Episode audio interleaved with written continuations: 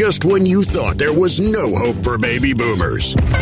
It's the Rational Boomer Podcast. Logic, common sense, compassion. Yeah, who knew? Now, here's Mike.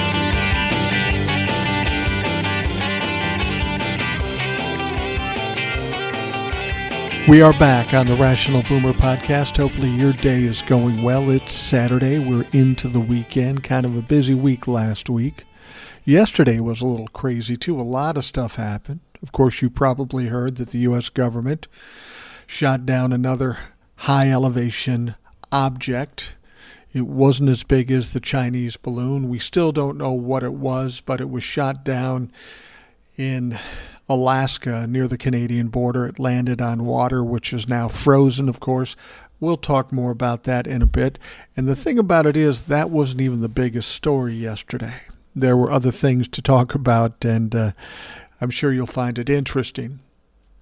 Starting things out, we have a couple of emails. This one comes from um, an emailer from yesterday. This is a response to his email and my question yesterday. The name of the uh, author of the email is Dark Sire. And uh, if you remember, I was wondering how, how, do, how do you get a name like that, which seems silly for a guy who has a podcast named Rational Boomer, but I'm, I'm just curious. It, it was just interesting. So he writes today and says, Hello, Mike.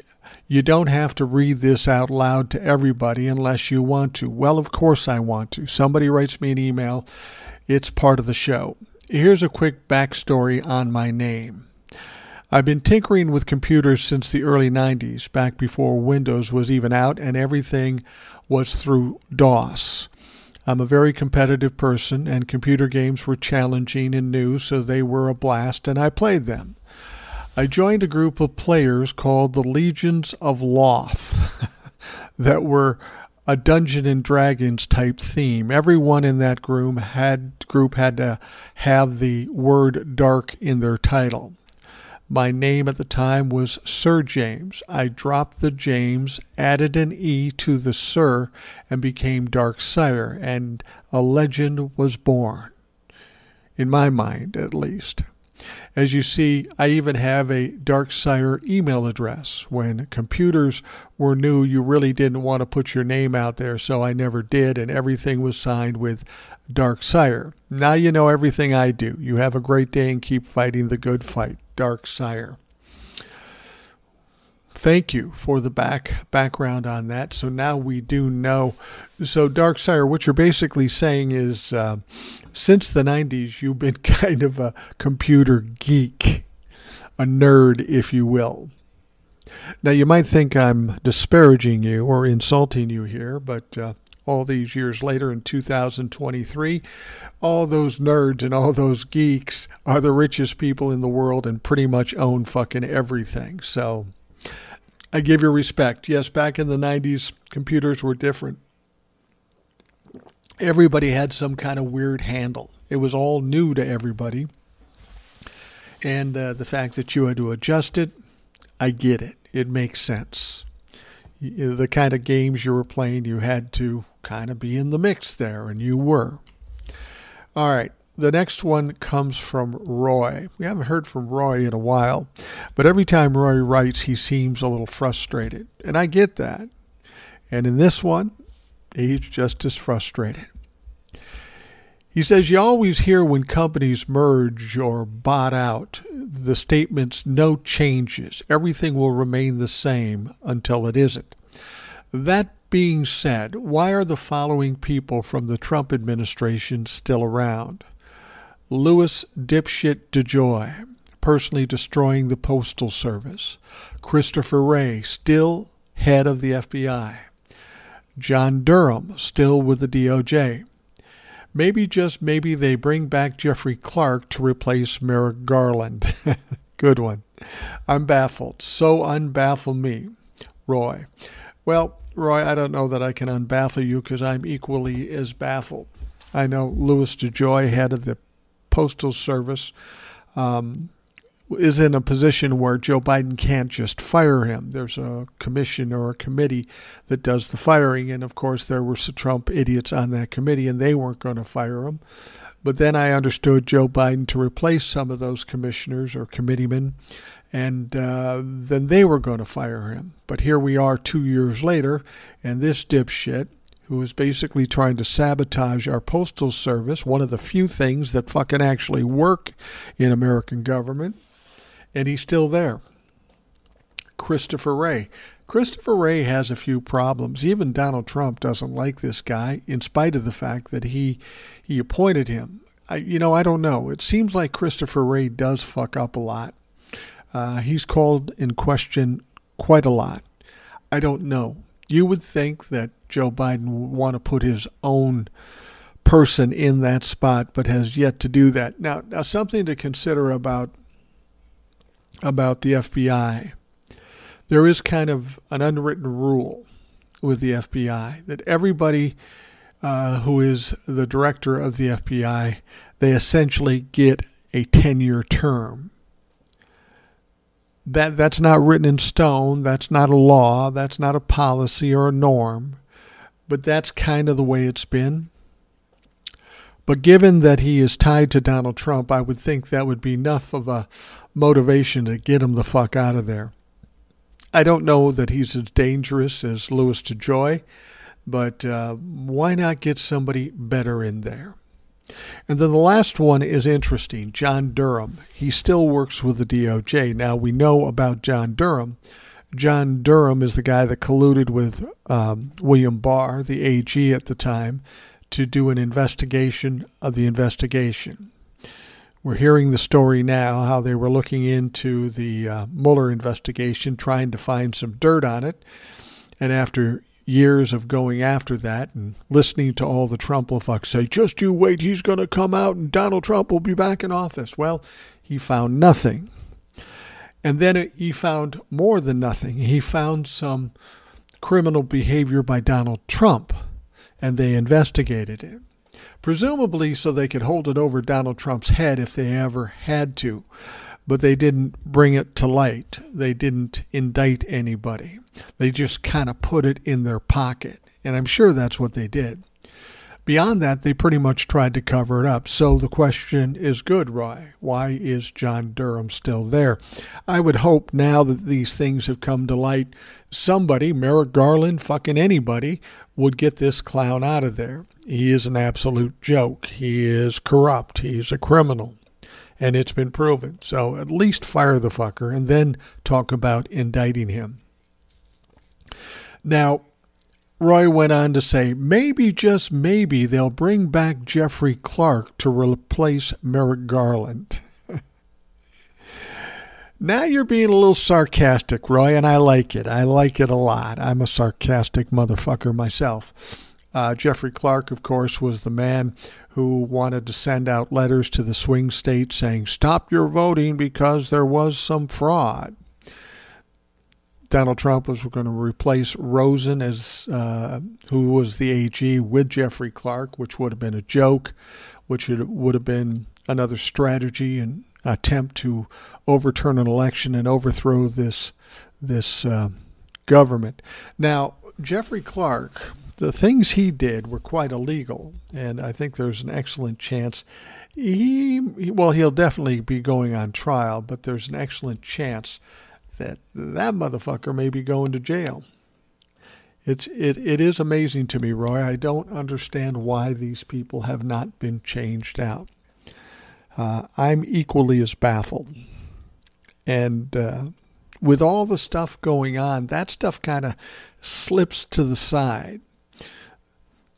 That was the case with Donald Trump, and now it is with Joe Biden with all the Republican activity. It seems like everything we see that uh, we should call into question or bitch about is at the top of the roster until the next day when some other crazy shit happens, like a Chinese balloon or another investigation or another search or more documents being found. It's impossible to focus on anything because a new shiny object shows up the next fucking day. I can't unbaffle you, Roy. I'm equally as baffled, and um, we can complain about it, but there's so many other things that are bigger and worse. I don't know that it'll ever get any kind of notice. I can only hope that Joe Biden and the Biden administration do the right thing and flush these motherfuckers out because they are worthless and they are tied to a very corrupt administration. All right, I talked about this a little bit at the top of the podcast. The White House confirmed Friday that a second high altitude object has been shot down over U.S. airspace. National Security Council Coordinator John Kirby made the announcement at the White House press briefing saying the Department of Defense was tracking the object uh, at about 40,000 feet above Alaska for the past 24 hours. It posed reasonable threat to safety of civilian fight, the flight. Now, here's what you got to understand the Chinese balloon flew across the country. They didn't shoot it down. They were afraid it might impact something on the ground or hurt somebody on the ground. Uh, this thing was huge. This was the size of like three buses. Uh, this particular and, and it was flying at 65,000 feet, so commercial airlines wouldn't really come close to it. You know, commercial airlines around 30, 35,000 feet. This was at 65,000 feet. A commercial airliner would never come close to it. This smaller one, though, which wasn't as big as three buses, it was big as a, a car, basically, so it was much smaller. Um, it was flying at 40,000 feet, so that did pose some potential risk to commercial airliners, and that was the reason uh, that uh, they shut it down. Now, of course, some Republicans are trying to say, well, they got burned so bad on the first one, they just shot this one down quickly. See, we taught them a lesson, and that wasn't quite real. They shot this thing down up in Alaska where there wasn't many people near the Canadian border, and there was water there that's frozen now. They shot this thing down. It's the size of a small car. It landed on the water. They're collecting up all the information, and they'll probably have some uh, details about what it was um, on Friday, or so they're saying. They're, they're, they're saying that it was definitely not a um, not similar to the Chinese balloon. Uh, not to say it wasn't Chinese, we don't know, and hopefully on Friday we'll find that out. So Kirby said, out of an abundance of caution and at the recommendation of the Pentagon, President Biden ordered the military to down the object, saying a fighter aircraft carried out the task Friday afternoon and that the object fell to the ice. The Pentagon is expected to provide more details, as I said, on Friday afternoon. Kirby said the U.S. does not know who owns the object nor what its purpose was, but officials hope to recover the debris and investigate its contents. As I say, it was much, much smaller. The Chinese balloon was roughly 200 feet tall. This was more the size of a car. Now, the, the, the news of the object comes a day after President Joe Biden's administration said that China's military is likely behind a fleet of spy balloons targeting more than 40 countries the high tech balloons are capable of collecting communication signals and other sensitive information. Chinese authorities, of course, deny the unmanned balloon shot down last week was a spy tool and said it was merely a civilian meteorological airship that had blown off car- course. Whoopsie? yeah, I doubt that. I doubt that. But one of the other reasons they allowed this thing to float across the uh, the country over and above the safety. I mean, if you've got a balloon 200 feet tall, uh, this thing comes down. They were talking about a debris field of seven miles. That could affect a lot of people. That's why they waited till it got out to the ocean off South Carolina.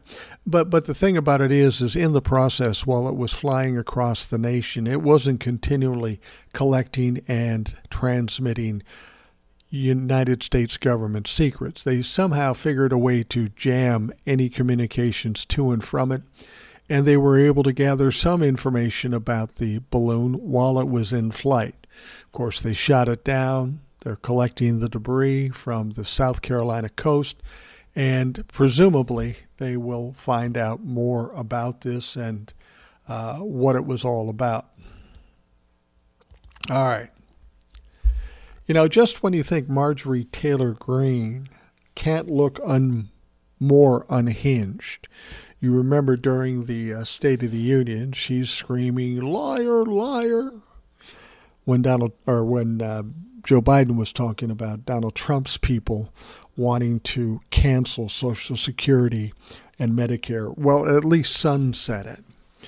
And I, I, know you've heard that before, and I'm sure most of you know what that means. But basically, what what Rick Scott was saying in his pamphlet um, that said he wanted to sunset um, Social Security and Medicare and Medicaid was that you know they'd vote on it in Congress. It would go five years, and then after that five years, Congress would have to come back together and vote on it again, which means anybody collecting Social Security or Medicare or Medicaid or anything like that every five years they'd be on the hook again, and it would be kind of a uh, similar to what we're going through with raising the debt limit. you get a faction of people who want to shut it down, so they hold hold it hostage, try to use it for leverage to get other things, and you know, frankly. Social Security has been around a long time, and a lot of people depend on it. Not just Democrats, but Republicans as well. And to put people on the hook every five years is ridiculous, not to mention pretty fucking cruel. And we should expect better out of our government officials.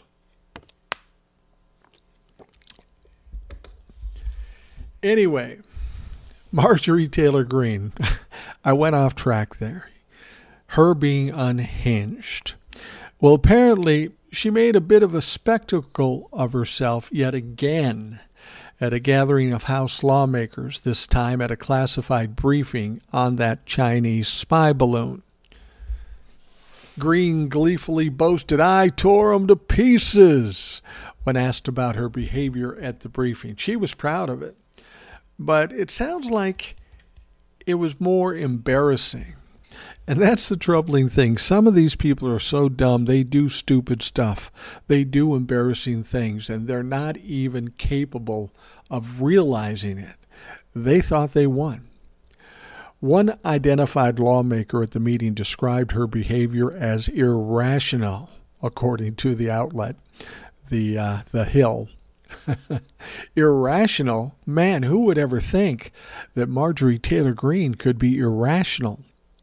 When she got to ask questions, she was yelling out, saying, Bullshit, and you know I don't believe you, just screaming and yelling. Irrational in my estimation, the lawmaker recounted. Now, Greene reportedly complained that she had to wait her turn to speak and then unleashed on military officials presenting at the briefing. I had to wait in line the whole time. I was, I think, the second to last person, and I chewed them out just like the American people would have.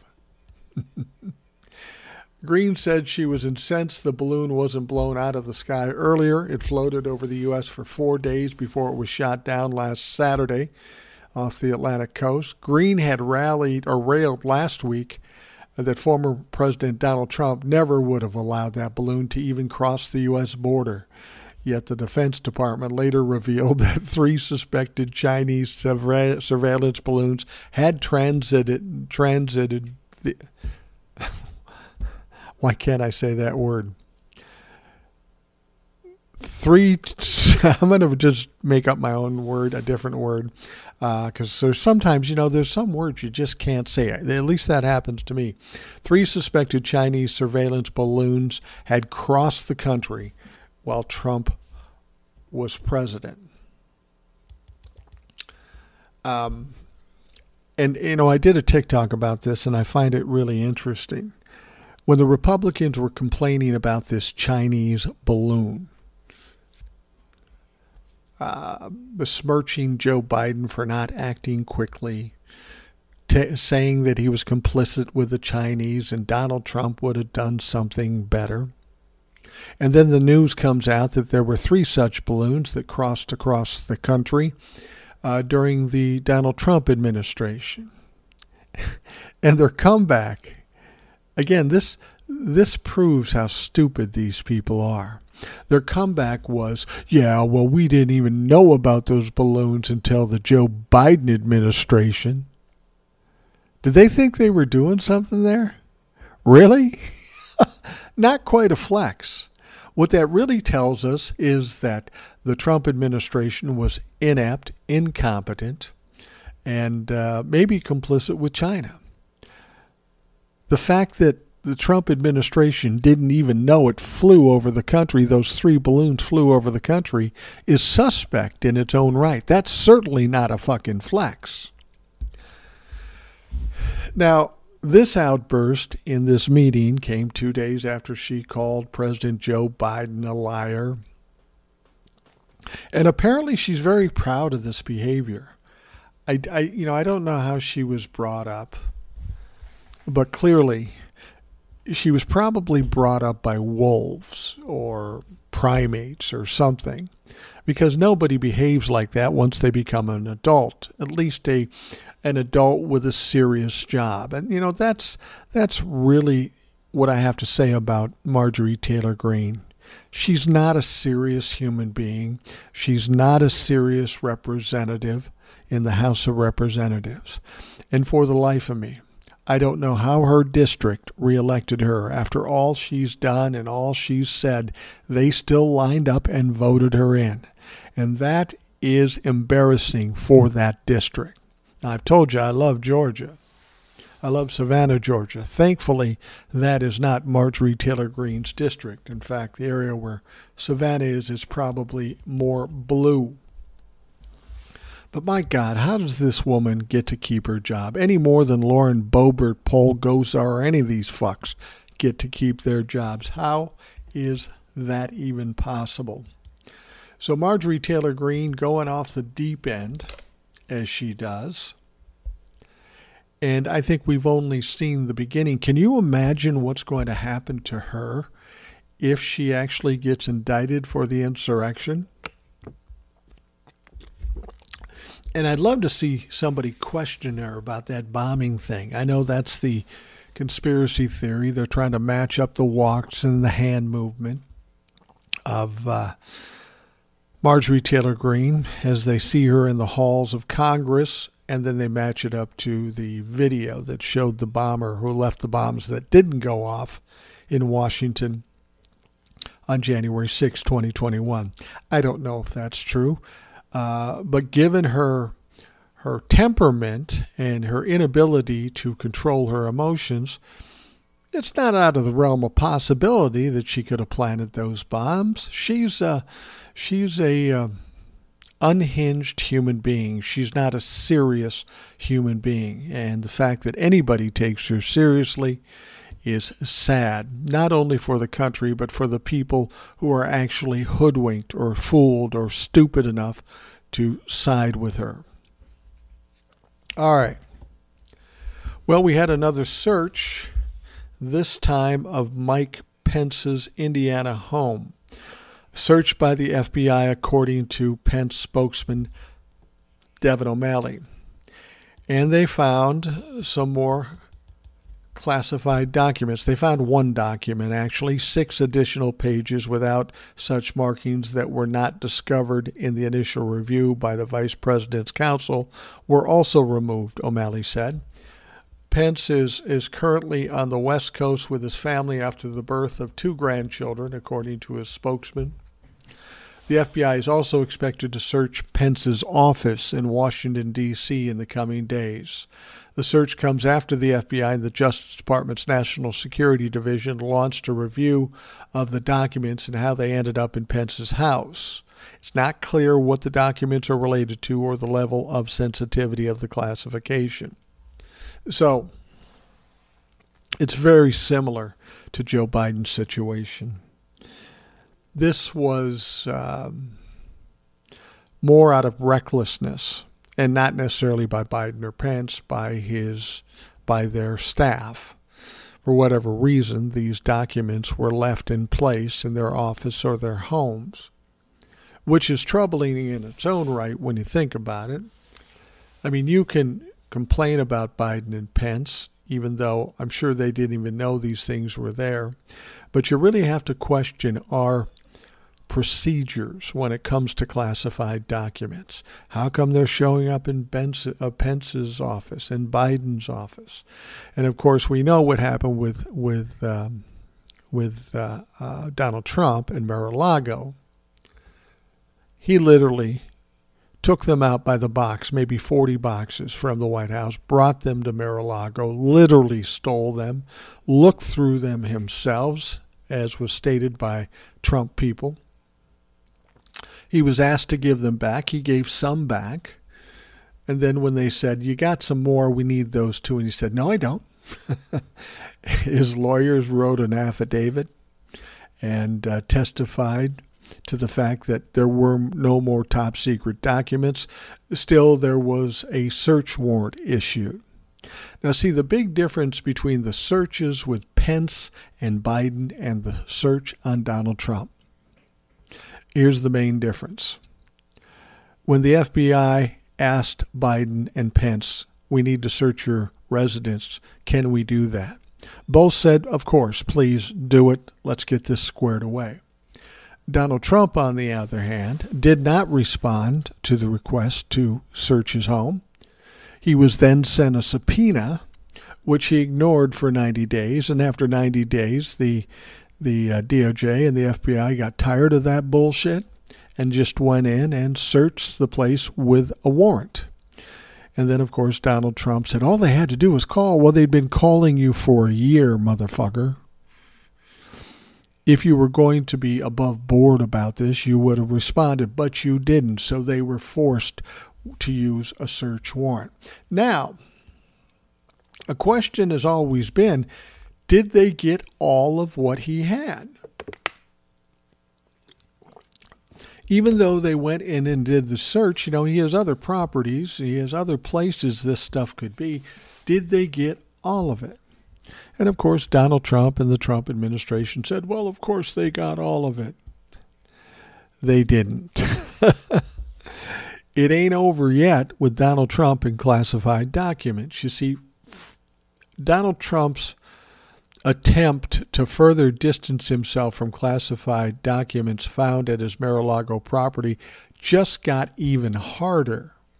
This comes from ABC News that Trump's legal team submitted a folder categorized with classified material over to the Department of Justice last month. They're getting scared now. In spite of the fact that they had a search warrant and went through the house, somehow Trump's legal team found more. This isn't an old story, this is just yesterday.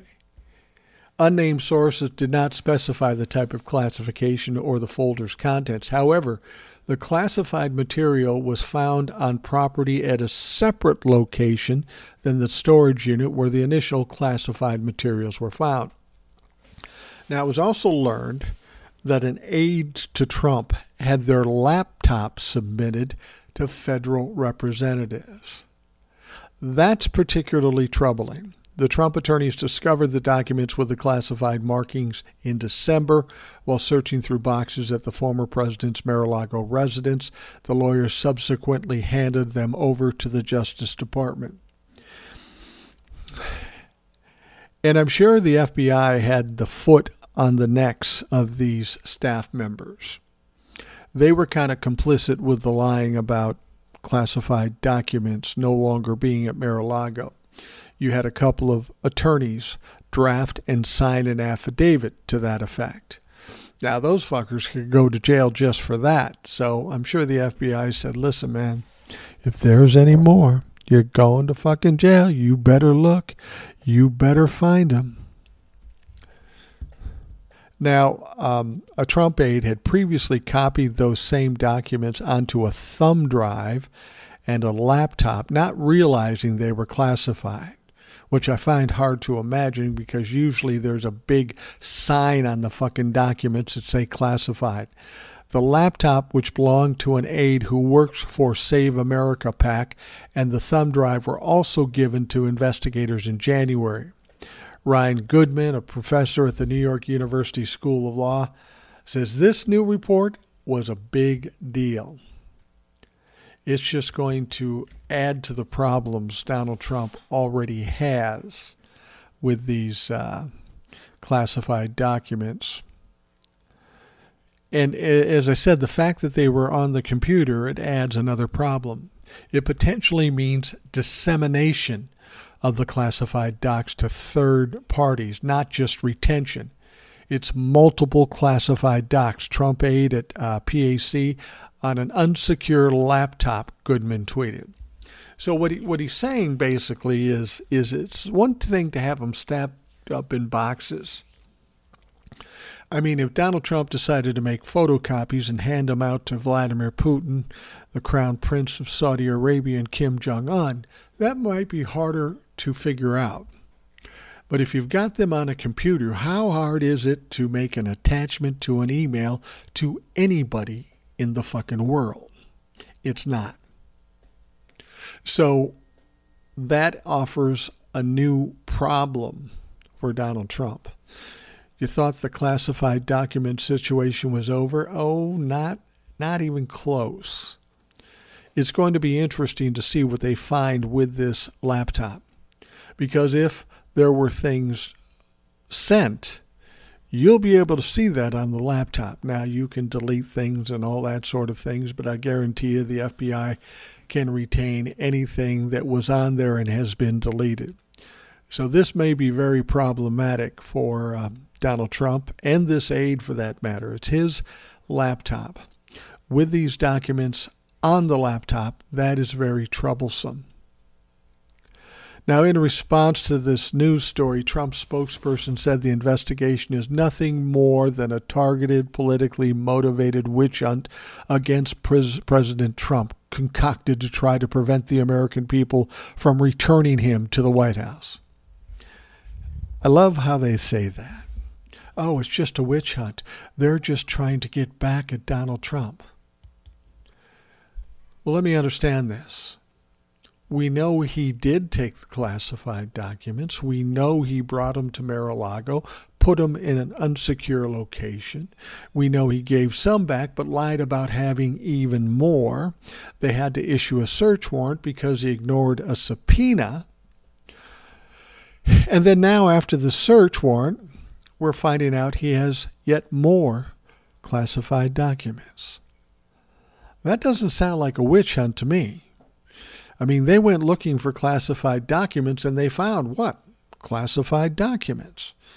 That's exactly the opposite of a fucking witch hunt. But that's oh so Donald Trump and his administration just trying to gaslight motherfuckers. But you know what? It's not working too well anymore. All right, we're going to take a quick break. We'll be right back. All right, we've been hearing about the ongoing saga of the lies from George Santos. Everything from his ethnicity, his sexual orientation, his family members, his work record, his school record. Everything's been a fucking lie. And you think, God, that's never happened in the House of Representatives before. Somebody who lies like this, so blatant, so egregious. I mean, what are the odds of that ever happening again? Well, it turns out there might be yet another Republican House member who has some issues with telling the truth on their resume. Another newly elected Rep- Republican House member has had doubt cast on her backstory after a deeply reported Washington Post profile found several discrepancies. This is Representative Anna Paulina Luna, a Republican of Florida. Oh, big surprise, Florida. It has described herself as a Hispanic conservative who grew up poor, survived a home invasion, and lost her grandmother to HIV/AIDS due to heroin use. But those details have come as a surprise to family members and friends who knew her before she entered politics about five years ago. What is it with these people? Oh, I came from a poor, broken home and I pulled myself up by the bootstraps and here I am all successful and shit. They think that's a game that's going to get them elected. Well, she did get elected, so apparently did have some effect. Her aunt, Jolanta Mayerhofer, said she had everything, what she needed and more. And not only did her mother, Monica, provide for her, but her father in law did too. Now, Luna grew up in Los Angeles, joined the U.S. Air Force in 2019 at, or 2009 at 19. The Post reported. Um, Washington Post reported. Friends who knew her then when she used her given last name of Mayerhofer said she described herself variously as a Middle Eastern, Jewish, or Eastern European and supported then President Barack Obama. The Post initially reported that she had been registered Democrat as recently as August 2017, but they later retracted that claim and issued a correction blaming an erroneous voter registration database. Oh my God, was that election fraud? Now, she would really change who she was based on whatever it took to fit the situation best at the time. This coming from her former roommate, Brittany Brooks, who lived with Luna for six months and was a close friend during her military service. Luna graduated from the University of West Florida in 2017 with a degree in biology, following a six year stint in the Air Force, where she met her husband, Andrew Gamberzky. After leaving the military, she worked as a model, a cocktail waitress at a gentleman's club, and an Instagram influencer. Well, she has all all the things necessary to be a representative in the House of Representatives, at least for Republicans. Fucking Barbie doll Instagram influencer and working at a strip joint. Yeah, that's that's everything you need to become a rep. She was ushered into politics by Turning Point USA founder Charlie Kirk, that radical right media guy who's a dipshit after making online statements about human trafficking and Second Amendment, and she was named that conservative group's director of Hispanic engagement. She ran unsuccessfully for Congress against Representative Charlie Crist in 2020, but she won in 2022. She's a brand new uh, representative. You see what the Republicans are doing here? They feel like they have to get women on board to somehow diversify the Republican Party. You might want to get some more people of color as well, but they want to get more women. But it's not just any kind of women. They get women who are reasonably attractive and uh, reasonably inexperienced because they can do exactly what Republicans do. They can pretty much control and mold them to do what they want to do. I mean, what they're doing with people like this uh, Luna woman or Lauren Boebert or even Marjorie Taylor Greene, these three are probably a lot like Donald Trump. Willful idiots.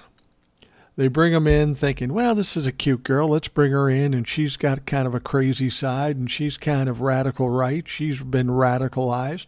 So let's make her a representative. That tells you how much respect Republicans have for representatives in the House of Representatives. They're basically saying any fucking clown can be a rep. And to be perfectly honest, based on what I've seen, I have to agree with them we got a lot of clowns in the House of Representatives, and they're not all women. They're not all white, for that matter. But when you see something like this, and you've got two people in one Congress that are lying about their backgrounds and talking shit uh, that nobody would ever believe, and they're just blatant about this shit, it's hard to imagine you know, they have what 222 representatives, and two of them are frauds, are liars, are corrupt, are just willful idiots that are being guided by the Republican Party. That's what the Republican Party thinks about the House of Representatives. They have no respect for it. It's just something that they can try to manipulate and try to put anybody in a fucking position. I mean, you think about who's in these positions, many of these positions. You got Matt Gaetz, a sex trafficker.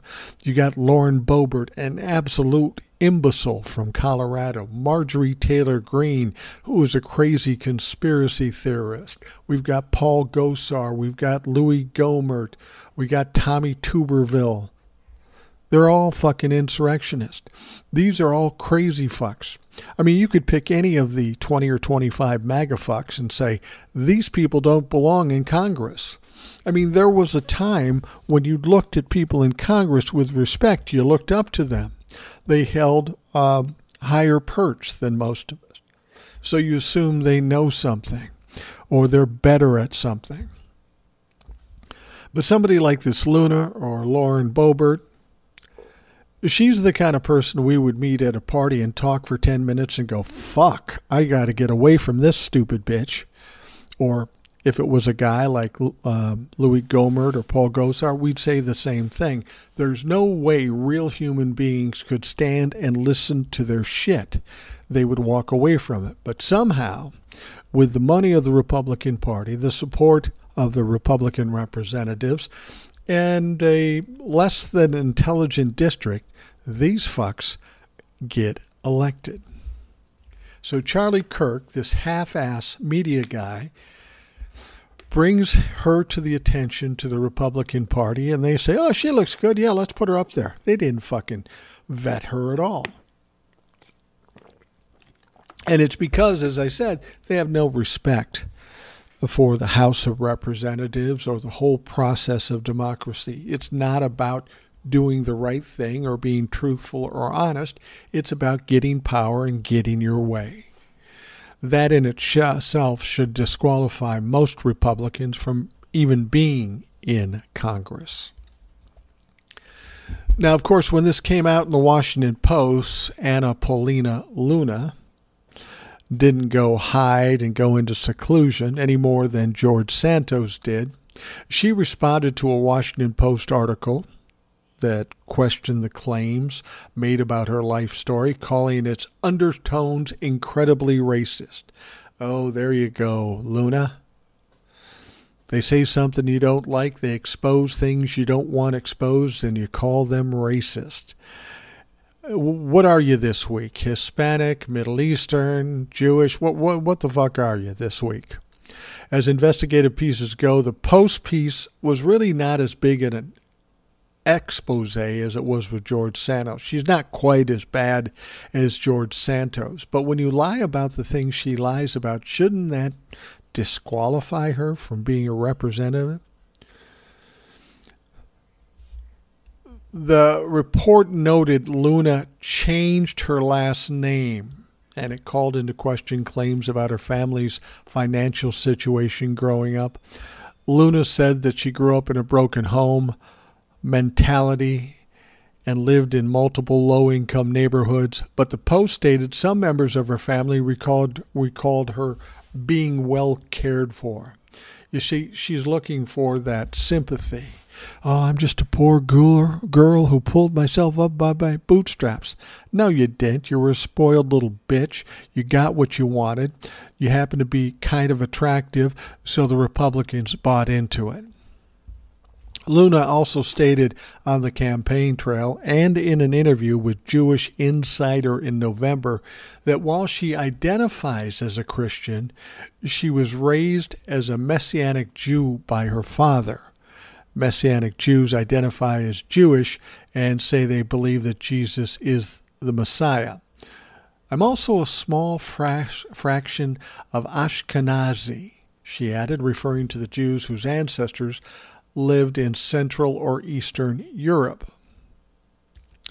Unfortunately, when they talked to three members of Luna's extended family, uh, uh, they said that her father was Catholic and that they were not aware of him practicing any form of Judaism while Luna was growing up. And it's interesting when you compare this to what George Santos said. I think he's Catholic too and he said he was Jewish. And he said, Well, I meant I'm Jewish because somebody back in his history happened to be Jewish, which was proven not to be true as well.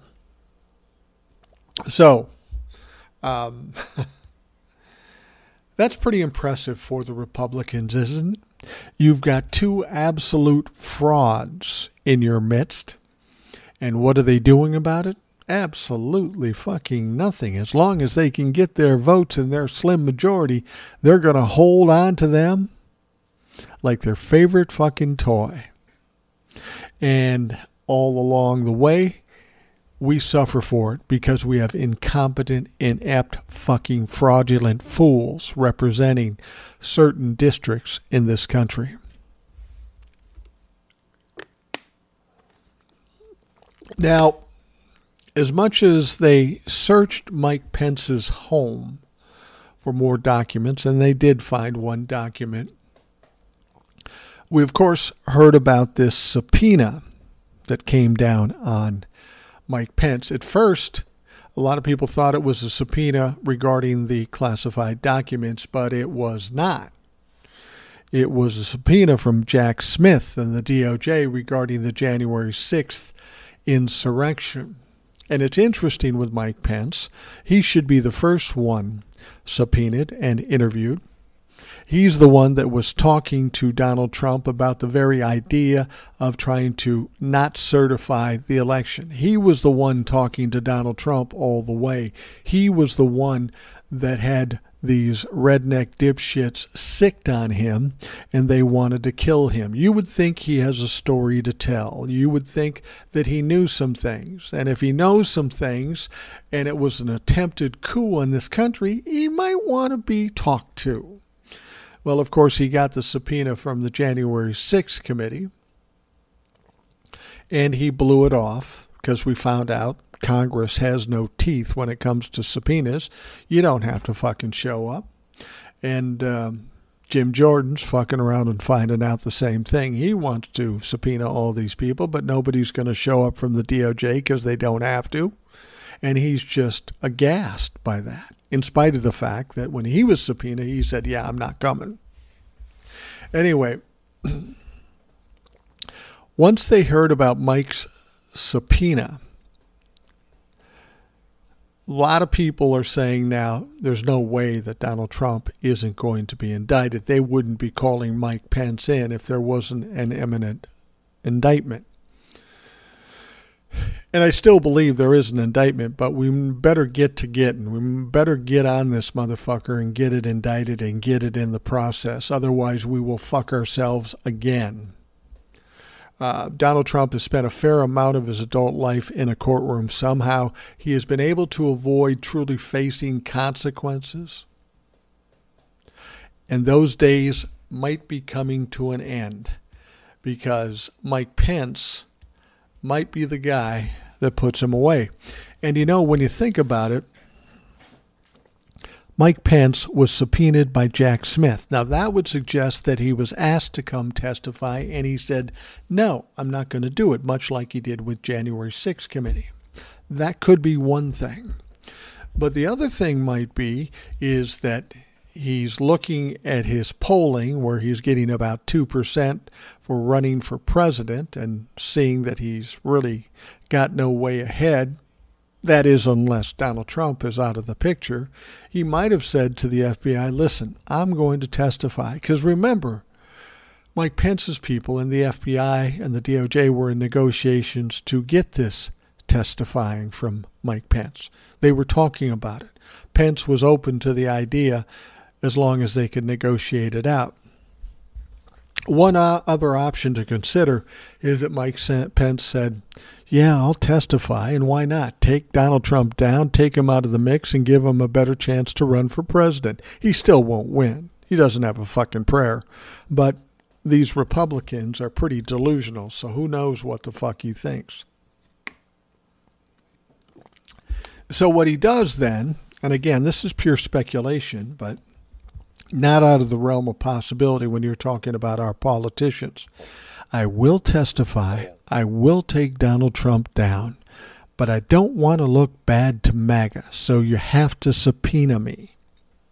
That way it looks like you brought me in kicking and screaming, even though I'm not. It sounds kind of shady, right? But that's how they fucking do things in Washington D.C. Everything is fucking shady. Now the question is, is what is he going to do now? He's been subpoenaed. Is he going to try to fight the subpoena? There's no way he's going to win. He's going to have to testify at some point. Or does he try to sell this whole thing? I don't want to speak badly of Donald Trump, and then take it to court in a lawsuit. He'll lose, then he'll appeal it, then he'll lose again, then he'll appeal it again, and finally he will acquiesce and testify. And when he does testify, that spells a lot of trouble for Mr. Donald Trump. He is fucked. Because I, I you know, I'd often said that Mark Meadows was the closest one to him with regards to the January 6th insurrection. And theoretically, that's true, but Mike Pence was at least equally as close because he was part of the whole mess. He was one of the objectives in the whole insurrection thing. Donald Trump wanted him to not certify the election. Trump told him he had the power to do that. Mike Pence said, No, I don't. And ultimately he didn't, which was the smart move. Had he done that, he would have definitely been looking at jail time. Now, since Pence has outlined some of his conversations with Trump in his new book, the argument could be made that Trump's constant claims of executive privilege could be invalidated, seizing on the point. Uh, Paula Reid was telling me that uh, Jim Sciutto on CNN, or yeah, on CNN, Paul, Paula Reid was telling me that Trump's camp's view of this is, yeah, maybe moving along and getting closer to the end here.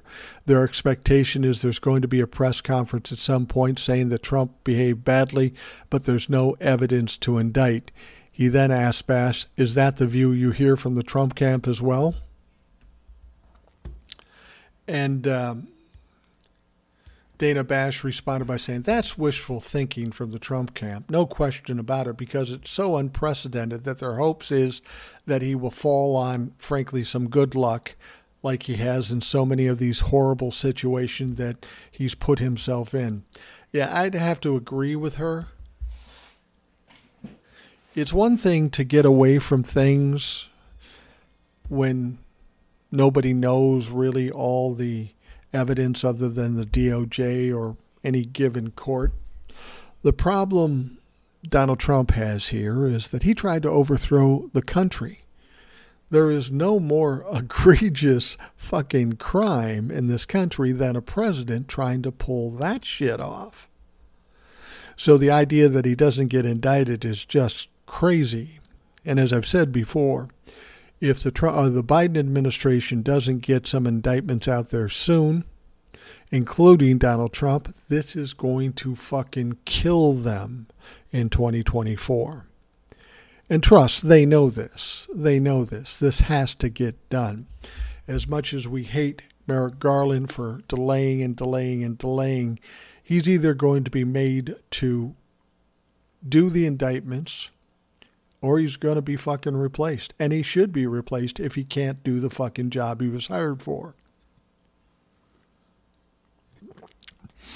All right, let's talk about the Senate a little bit. This is kind of interesting. We know there's a feud between Senate Minority Leader Mitch McConnell and Florida Senator Rick Scott that's not exactly new, but it got a little hotter this week as President Joe Biden amplified his use of Scott as a campaign style foil. The very idea the senator from Florida wants to put Social Security and Medicare on the chopping block every five years, I find to be somewhat outrageous, so outrageous that you might not even believe it, Biden said. And you know where he said that? Tampa, Florida. He went right in Rick Scott and Ron DeSantis's backyard and called them out for what they are. The idea of uh, trying to cancel or, or sunset Medicare, Social Security, and Medicaid. This is particularly interesting that he went to Florida, not only doing it in his backyard, but you have to understand there's a lot of retired people in Florida. Now, they may not know what Rick Scott was doing because they're ill informed, but now they do know. And can you imagine what some old people who are struggling every day just to survive on their Social Security and they find out that their guy wants to get rid of it?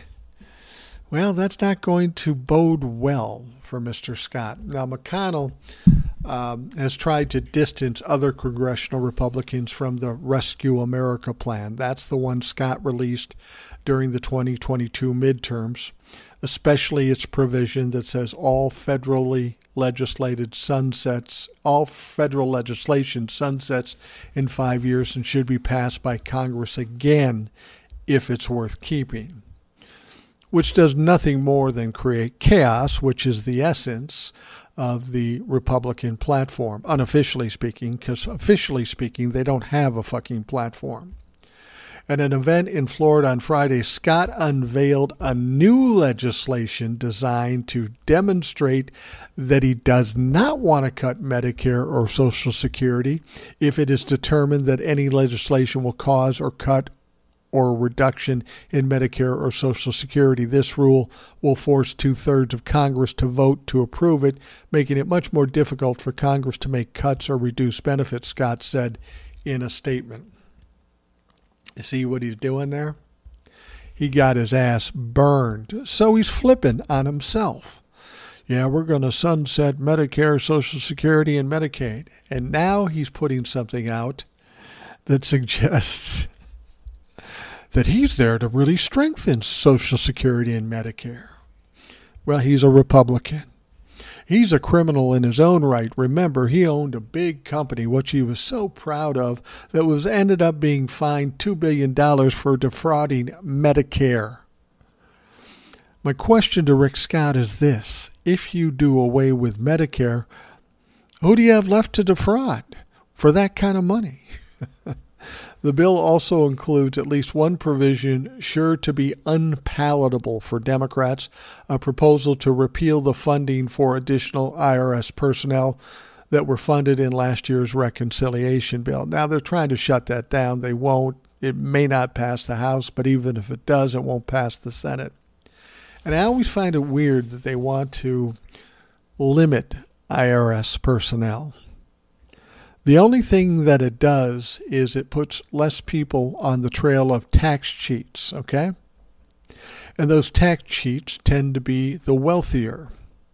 Now, if we were able to nail down some more tax cheats, that would mean more revenue for the country. Why wouldn't we want that? Unless your goal is to appeal to the rich people so they kept put money keep putting money in your pocket. Now, Biden's team on Thursday had distributed copies in Tampa of the Scott 2022 plan with their own commentary that entitlements would be on the chopping block. It echoed comments the president made to Republican jeers during the State of the Union speech on Tuesday. See, that's that's where Joe Biden wins easily he's up there saying the Republicans want to do this with Social Security, do that with Medicare and Medicaid. And they're saying, no, we don't. oh, yeah, here's a fucking pamphlet where Rick Scott specifically wrote that. So Joe Biden goes down to his backyard in Tampa, Tampa Bay and uh, gives a speech and then hands out the very pamphlet that Rick Scott fucking authored. It's clearly Rick Scott's plan. It is not the Republican plan.